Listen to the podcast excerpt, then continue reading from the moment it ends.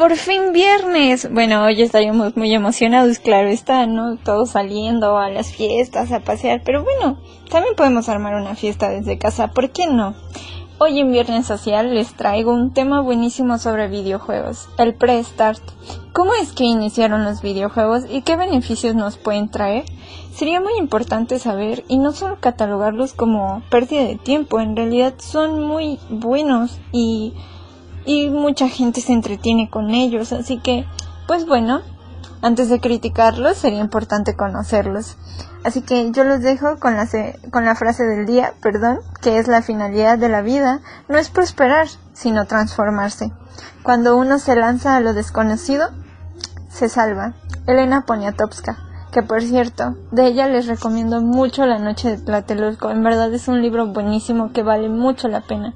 Es muy corto, pero te desgarra el alma. Pero sobre todo, te hace pensar ¿Qué puedo hacer por mi país? Somos mexicanos, chicos, y tenemos que pensar en grande. Comencemos con el programa.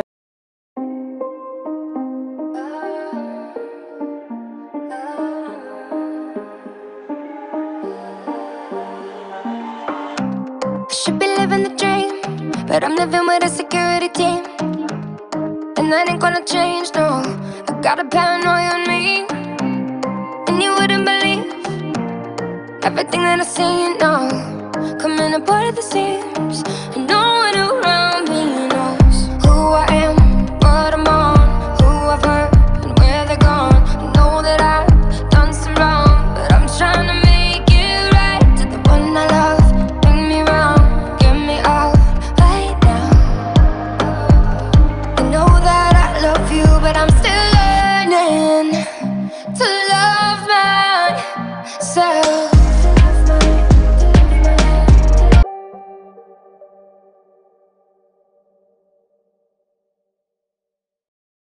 Pues bueno, antes de, de iniciar nuestra sección teórica del día, y ya saben que siempre me gusta dejarles una canción, muchas y muchos pensamientos. Siempre voy a compartir una frase que, más allá de impactarme a mí, espero que les pueda ayudar a ustedes.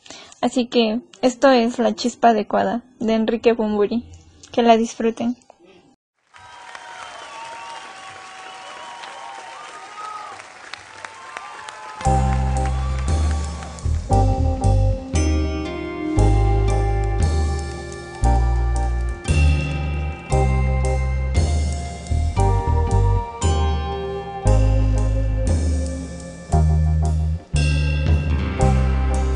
Las palabras fueron avispas y las calles como dunas cuando te espero llegar.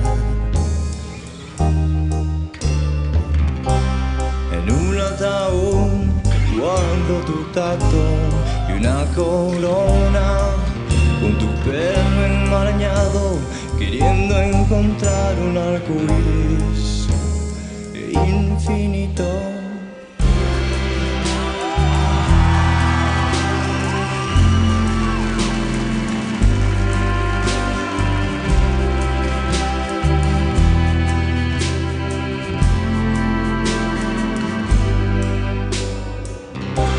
Mis manos que aún son de hueso y tu vientre sabe a pan.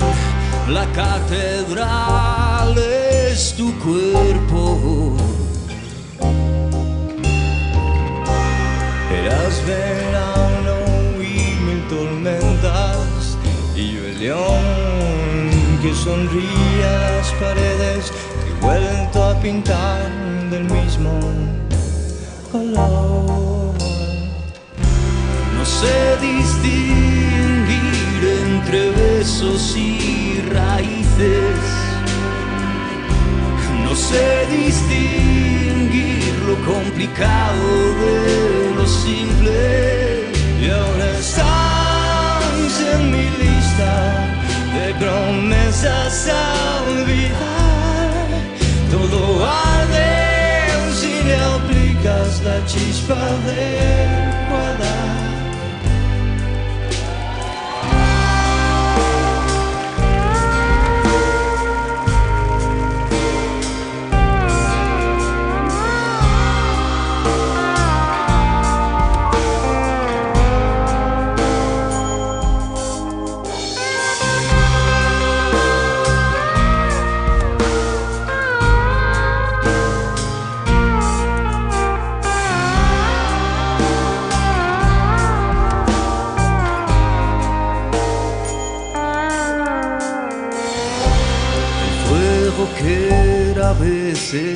La ceniza siempre ajena, blanca esperma resbalando por la espina dorsal.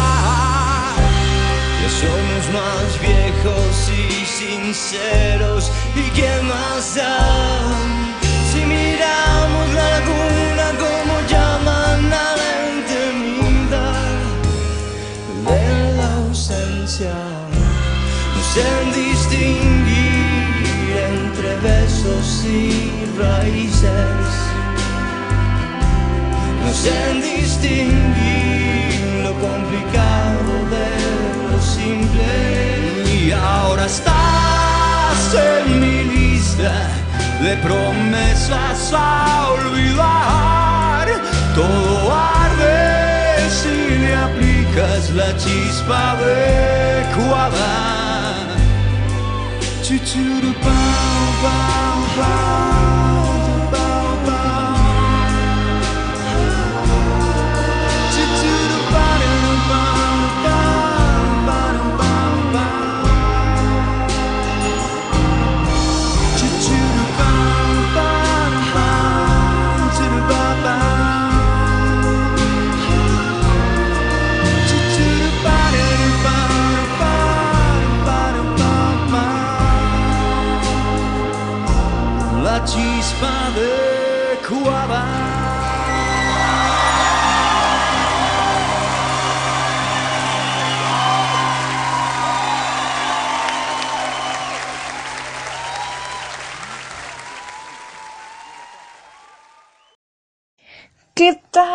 ¿Les gustó? A mí me encanta. Pues bueno, el 27 de febrero de 1973, una fecha que en verdad nunca vamos a olvidar los psicólogos porque es la creación de la Facultad de Psicología en la UNAM. Con ello nace el Departamento de Psicología Educativa a cargo del maestro Javier Aguilar. Este departamento controlaría una asignatura obligatoria y 15 asignaturas optativas del área respectiva.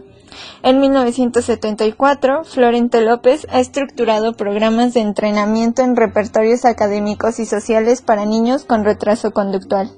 En ese mismo año, García y asociados estudiaron la influencia de la balanza y la retroalimentación en el mantenimiento de la tasa de respuesta aritmética en niños de lento aprendizaje. Igualmente, en ese mismo año, también se ha estudiado las técnicas de modificación de conducta aplicables al salón de clase, el efecto del sistema de economía de fichas en el mejoramiento de la producción académica. Además de eso, pues bueno, en 1975 Molina trabajó el entrenamiento de maestras en técnicas de análisis conductual aplicado a la educación. Más datos que me gustaría retomar son que, pues, en la actualidad se empieza a ensamblar dinámicamente la pedagogía en cuanto a teoría de la educación como con la psicología en sus ramas generales y evolutivas para continuar con la sociología y la economía. Los problemas del aprendizaje se tratan a partir de conocimientos científicos que provienen de diversas ciencias, las comande o no la psicología, y por lo tanto la psicología educativa no solo implicaría el trabajo con niños. Para que vayamos conociendo más, también podemos trabajar con jóvenes, con adultos, este, con adultos mayores. La población que atendemos prácticamente no tiene edad, en el sentido de un límite.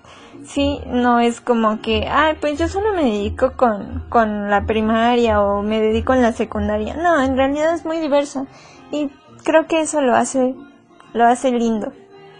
Pues bueno, en la siguiente, en la siguiente canción que escogí es muy curiosa porque no sé si ustedes crean en el destino o en la casualidad. Me gustaría mucho que comentaran qué teorías saben sobre la conexión humana. El hilo rojo, por ejemplo. Para ustedes, ¿qué significa enamorarse? Yo los dejo con la magia de Sabino. Que la disfruten.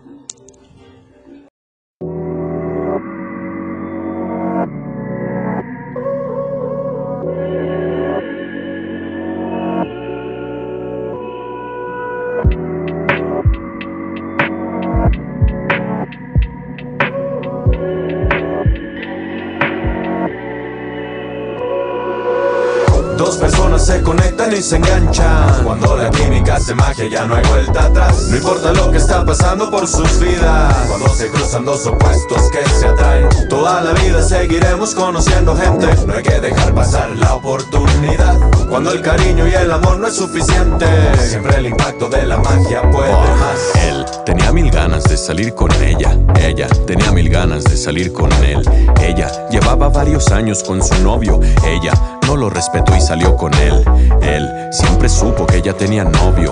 Ella decía que ellos no estaban ya muy bien. Él le dijo que lo dejara y se fuera ya con él. Ella dejó a su novio para dejar de ser infiel. Él y ella, él y ella, dejaron de ser ellos.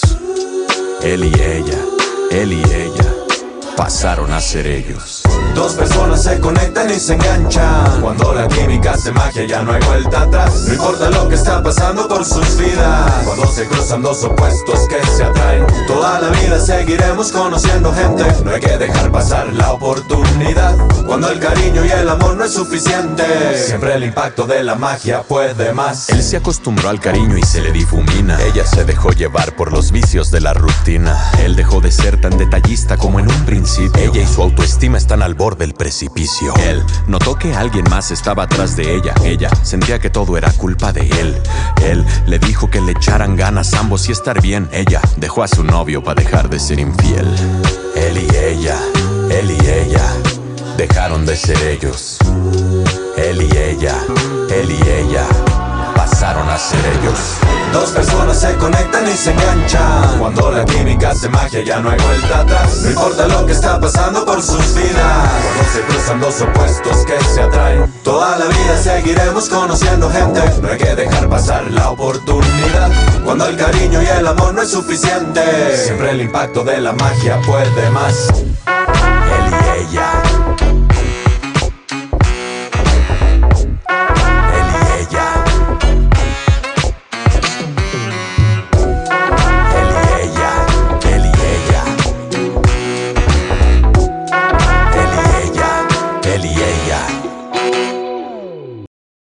Con la sección del día, este, como les comenté en un inicio del programa, el preestar es el tema que nos trae nuestro invitado de hoy, Juan Salazar, alumno de la Facultad de Psicología de Área del Trabajo de la Universidad Autónoma de Querétaro, Campus San Juan del Río, y pues para mí es un honor tenerlo aquí.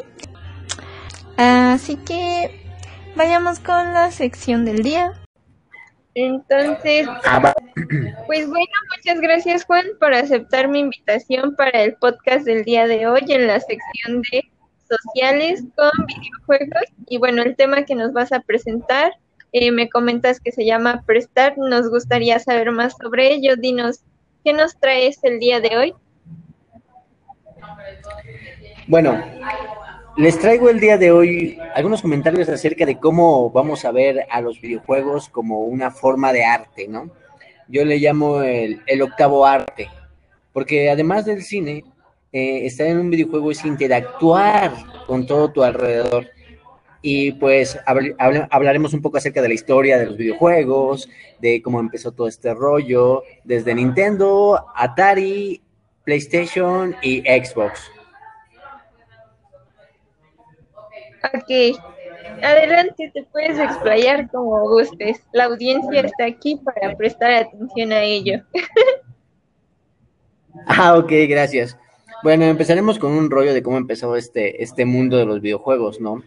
Eh, estaban así experimentando con una maquinita. Eh, era, era este de ping pong antes.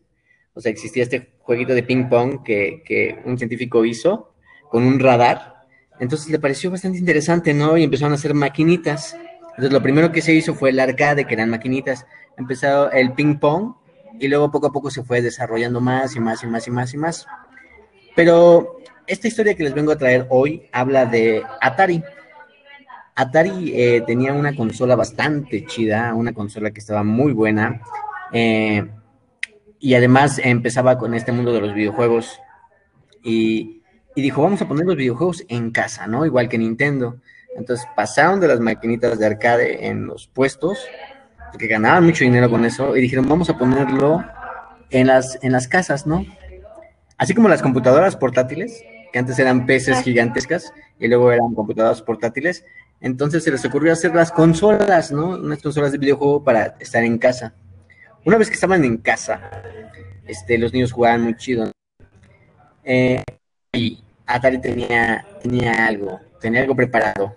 Y eso que tenía preparado era nada más y nada menos que un videojuego que iba a revolucionar. Eh, el videojuego era de E.T. Entonces, eh, la película estaba como que wow y, y, y todos querían este, saber acerca de E.T., ¿no? Y Atari se le hizo fácil, dijo, yo quiero un videojuego de E.T. Oh, perfecto, vamos a trabajar en un videojuego de E.T., ¿no?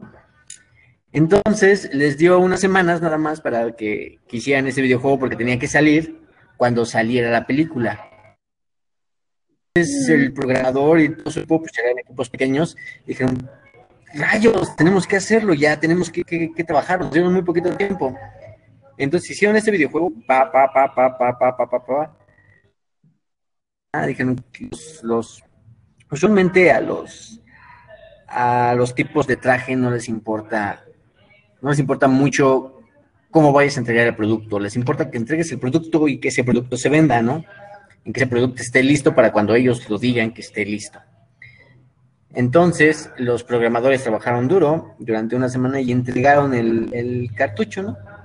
salió a la venta, fa, fa, millones y millones de cartuchos de E.T., este, en fábricas enteras grandes donde trabajaban muchas personas, muchísimas personas, este, en esas fábricas grandes eh, hacían los cartuchos, ¿no? Porque hacían cartuchos y luego ya metían el juego. Entonces, ¡pum! hicieron millones y millones y millones y millones de copias, ¿no?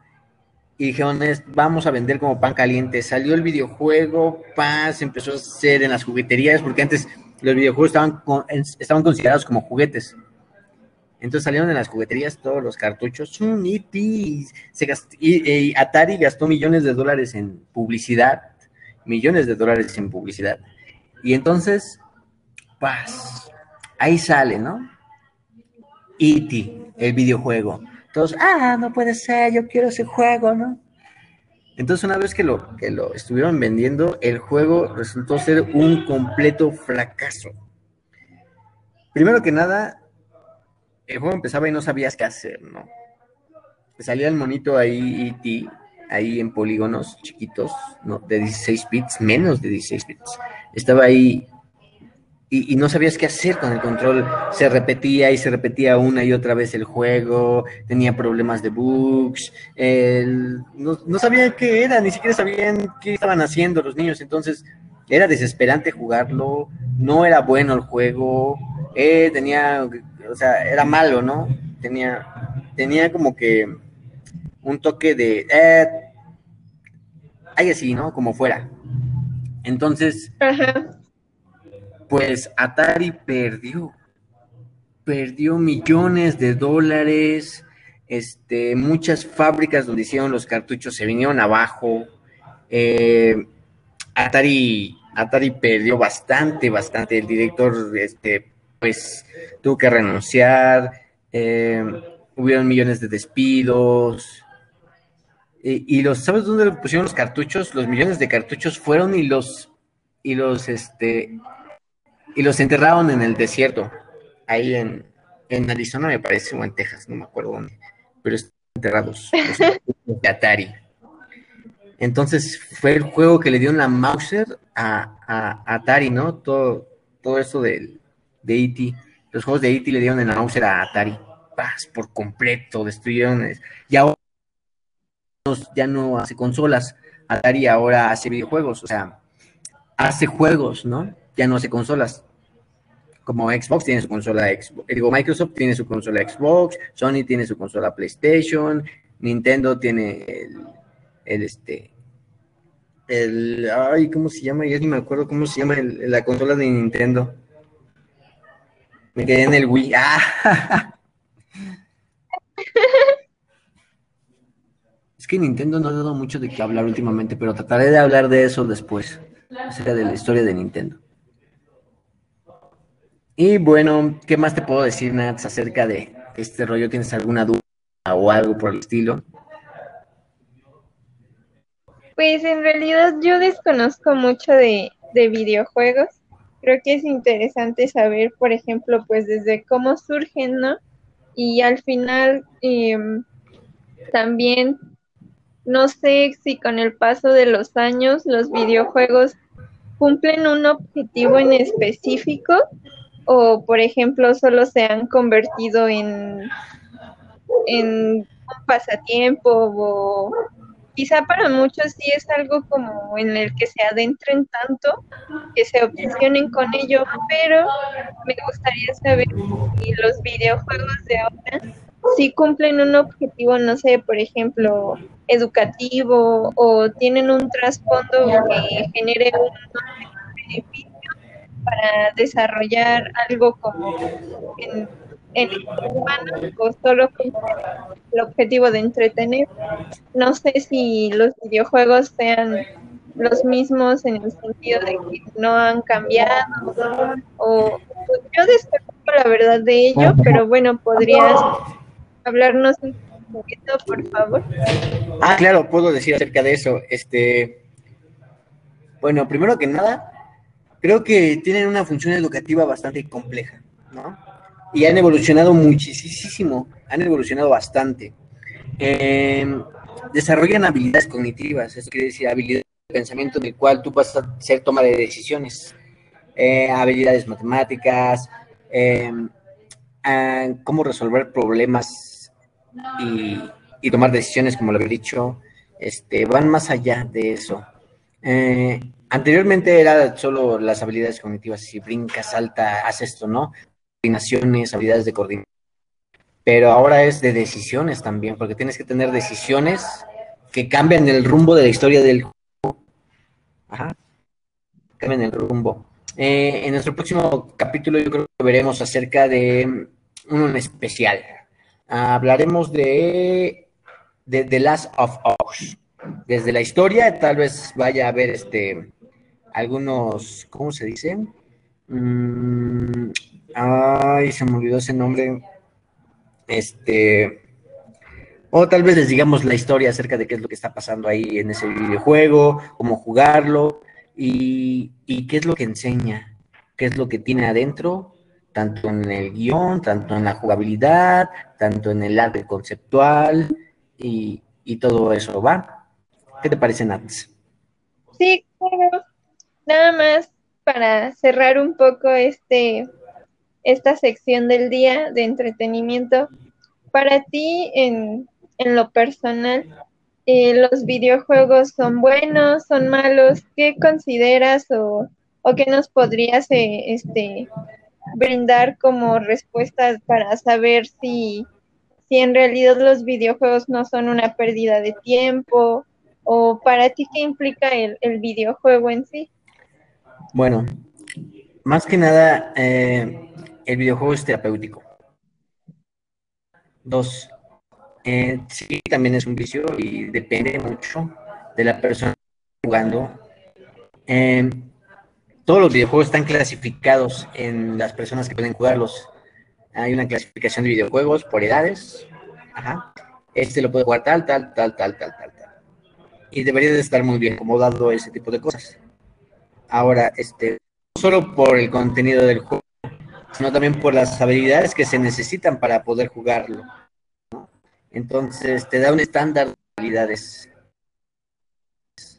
Juegas, te entretienes, te desestresas y pues para mí es un arte, ¿no?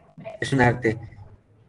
Y depende cómo los utilices para poder, este, para poder ayudarte en tu vida cotidiana con ellos, tanto en el desestrés, como en el entretenimiento, como en, este, en las habilidades que puedes obtener jugando. Eh, de hecho, ahorita hay unos que se llaman sports y esports, eh, son concursos de videojuegos, ¿no? Con los que puedes jugar. De hecho, eh, ganas mucho dinero jugando. Es como, es como las Olimpiadas, pero de videojuegos. Entonces es bastante interesante. Sí, en realidad sí. Creo que el día de hoy aprendí un poco más sobre un tema que en realidad desconozco bastante, pero reitero, agradezco tu que hayas este, aceptado la invitación de poder estar aquí en el programa para hablar sobre videojuegos y pues que si gustas, pues podemos este, realizar un segundo programa para, para explayarlo más con algún videojuego, no sé, el de tu preferencia, tu favorito. Y pues de mi parte sería este por el momento todo. No sé, algo que nos guste compartir por último. Ah, pues me gustaría que dejaran sus comentarios abajo y dijeran qué juego les gustaría analizar desde todo. O sea, analizarlo por completo, en profundidad, desde el aspecto psicológico. Que dejen sus comentarios. Ah, yo creo que, que este juego sea el que analicemos o que analices. Ya lo estudiamos. Sí, me parece muy, muy, muy, muy bien. Bueno, ahora es momento de el dato curioso del día. Disfrútenle. ¿Sabías que? ¿Sabías que? La idea de Pac-Man surgió mientras su creador comía pizza. ¿Puedes creerlo? El creador de Pac-Man, Tori Watami, tuvo la idea del juego mientras comía la pizza. La forma del icónico Pac-Man le vino a la mente después de tomar una porción de pizza. Hay que recordar que Pac-Man ha sido uno de los juegos más exitosos que ha habido en la historia de los videojuegos, obteniendo un récord Guinness por ser el juego más comprado en la historia. ¿Y tú, ya sabías esto? Pues bueno, es momento de, de terminar la, la transmisión del día de hoy. Es un gusto para mí, en verdad, pues poder compartir este espacio, poder de hacer algo que pareciera muy tedioso y teórico, pues un, un proyecto en el que se vayan involucrando muchas personas. Creo que cuando nos conectamos y estamos más juntos y unidos y nos apoyamos, en realidad somos más seres humanos. La solidaridad es lo que nos hace ser fuertes, más allá del egoísmo y del bien personal. También existe el bien común, como esto porque yo no hubiera podido lograrlo sin todas aquellas personas que pues han aceptado venir aquí, así que bueno, estoy muy agradecida de eso el día de hoy. Hoy tengo tengo cinco cosas por las cuales agradecer.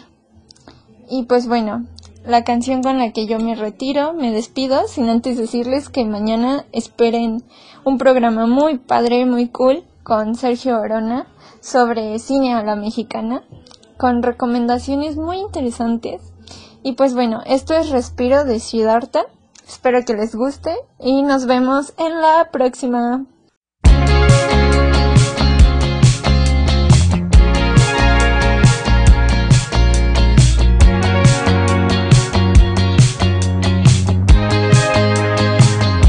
No eres tú ni era yo, no es tan fácil quererse ni saber pedir perdón, ni poderse hablar de frente. La esperanza cambió y con ella la suerte de saber decir te quiero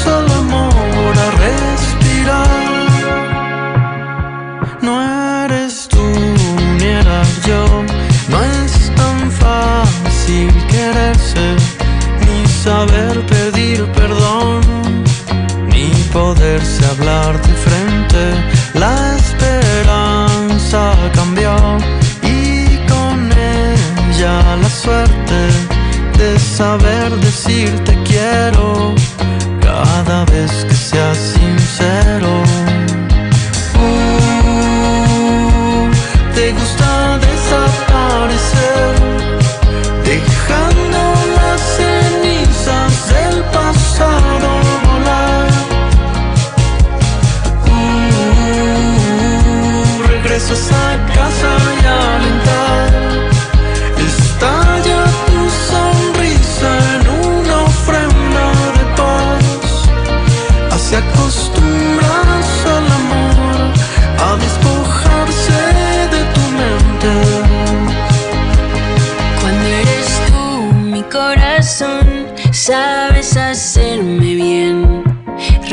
regresarme a la vida y cambiar lo que desafina mi armonía. Cuando eres tú mi corazón, sabes hacerme bien, regresarme a la vida y cambiar lo que desafina mi armonía. Ya se va.